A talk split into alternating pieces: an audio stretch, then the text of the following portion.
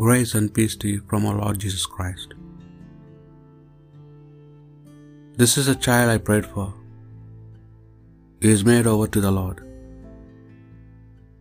December 26th, the first Sunday of Christmas, after Christmas, the feast of the Holy Family.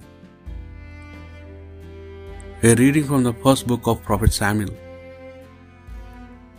Hannah conceived and gave birth to a son and called him Samuel. Since she said, I asked the Lord for him. When a year had gone by, the husband Elkanah went up again with all his family to offer the annual sacrifice to the Lord and to fulfill his vow. Hannah, however, did not go up, having said to her husband, Not before the child is weaned. Then I will bring him and present him before the Lord, and he shall stay there forever. When she had weaned him, she took him up with her together with a three year old bull, and a ephah of flour, and a skin of wine. And she brought him to the temple of the Lord at Shiloh, and the child was with them. They slaughtered the bull, and the child's mother came to Eli. She said, If you please, my lord, as you live, my lord, I am the woman who stood here beside you, praying to the Lord. This is the child I prayed for, and the Lord granted me what I asked him. Now I make him over to the Lord for the whole of his life. He is made over to the Lord. The word of the Lord. They are happy who dwell in your house, O Lord.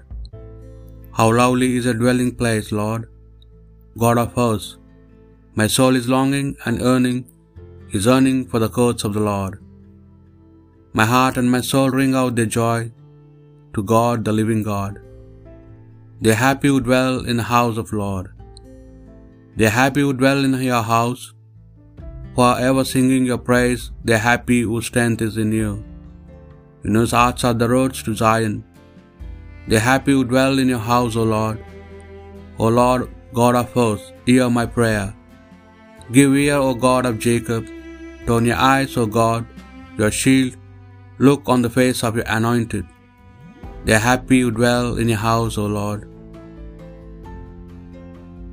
A reading from the first letter of John. Think of the love that the Father has lavished on us by letting us be called God's children. And that is what we are because the world refused to acknowledge Him. Therefore, it does not acknowledge us. My dear people, we are already the children of God, but what we are to be in the future has not yet been revealed. All we know is that when it is revealed, we shall be like Him, because we shall see Him as He really is.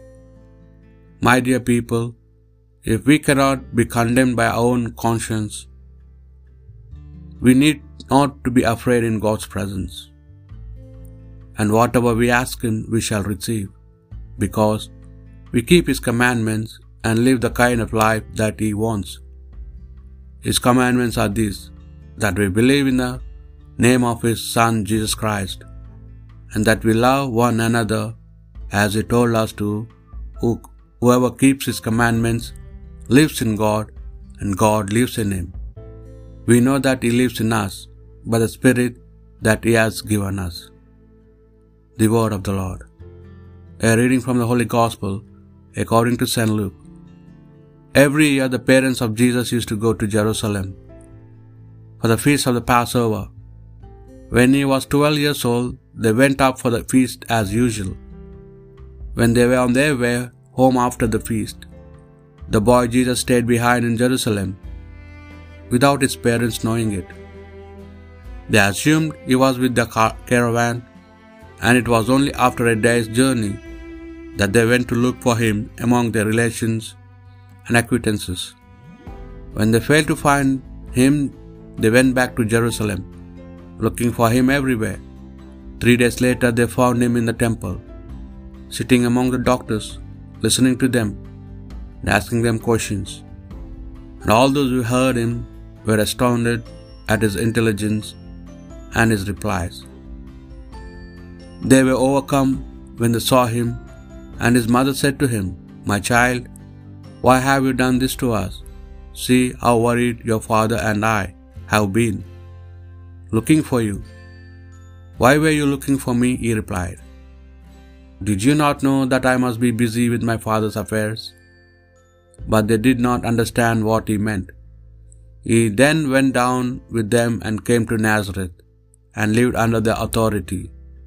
His mother stored up all these things in her heart, and Jesus increased in wisdom, in stature, and in favor with God and men. The Gospel of the Lord.